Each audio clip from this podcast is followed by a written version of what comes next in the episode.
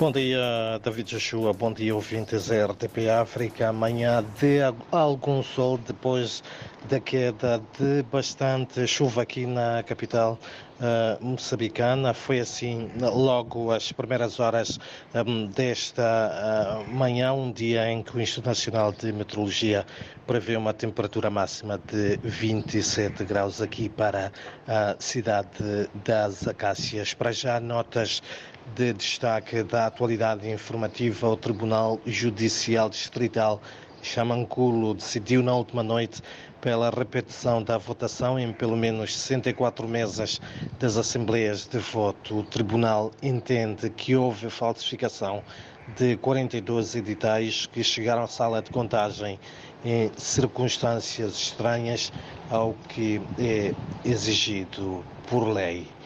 Enquanto isso, a Comissão Nacional de Eleições promete responsabilizar disciplinar e criminalmente os seus membros que venham a ser provados tenham estado envolvidos em atos que comprometem os resultados das sextas eleições autárquicas e mancham a imagem dos órgãos eleitorais. Por outro lado, a Renamo, principal força política da oposição, promete continuar a marchar em protesto contra os resultados destas eleições que dão vitória a Frelimo, partido no poder em 64 dos 65 municípios que foram a votos na passada quarta-feira para as sextas eleições autárquicas.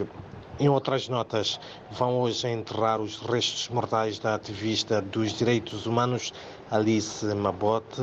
Está marcado para esta manhã no Passos do município o velório aberto ao público aqui em Maputo, onde serão neste espaço ouvidas mensagens de condolências para esta que foi a fundadora da Liga dos Direitos Humanos e acérrima defensora dos direitos e liberdades dos cidadãos. E mesmo para terminar, é também de destacar que mais de 30.000 clientes da empresa pública de energia e eletricidade de Moçambique estão sem corrente elétrica. O facto fica a dever-se à queda de vários postes em vários distritos e províncias do país. Para já, garante uma fonte da administração da empresa que se está a trabalhar com vista a repor a reposição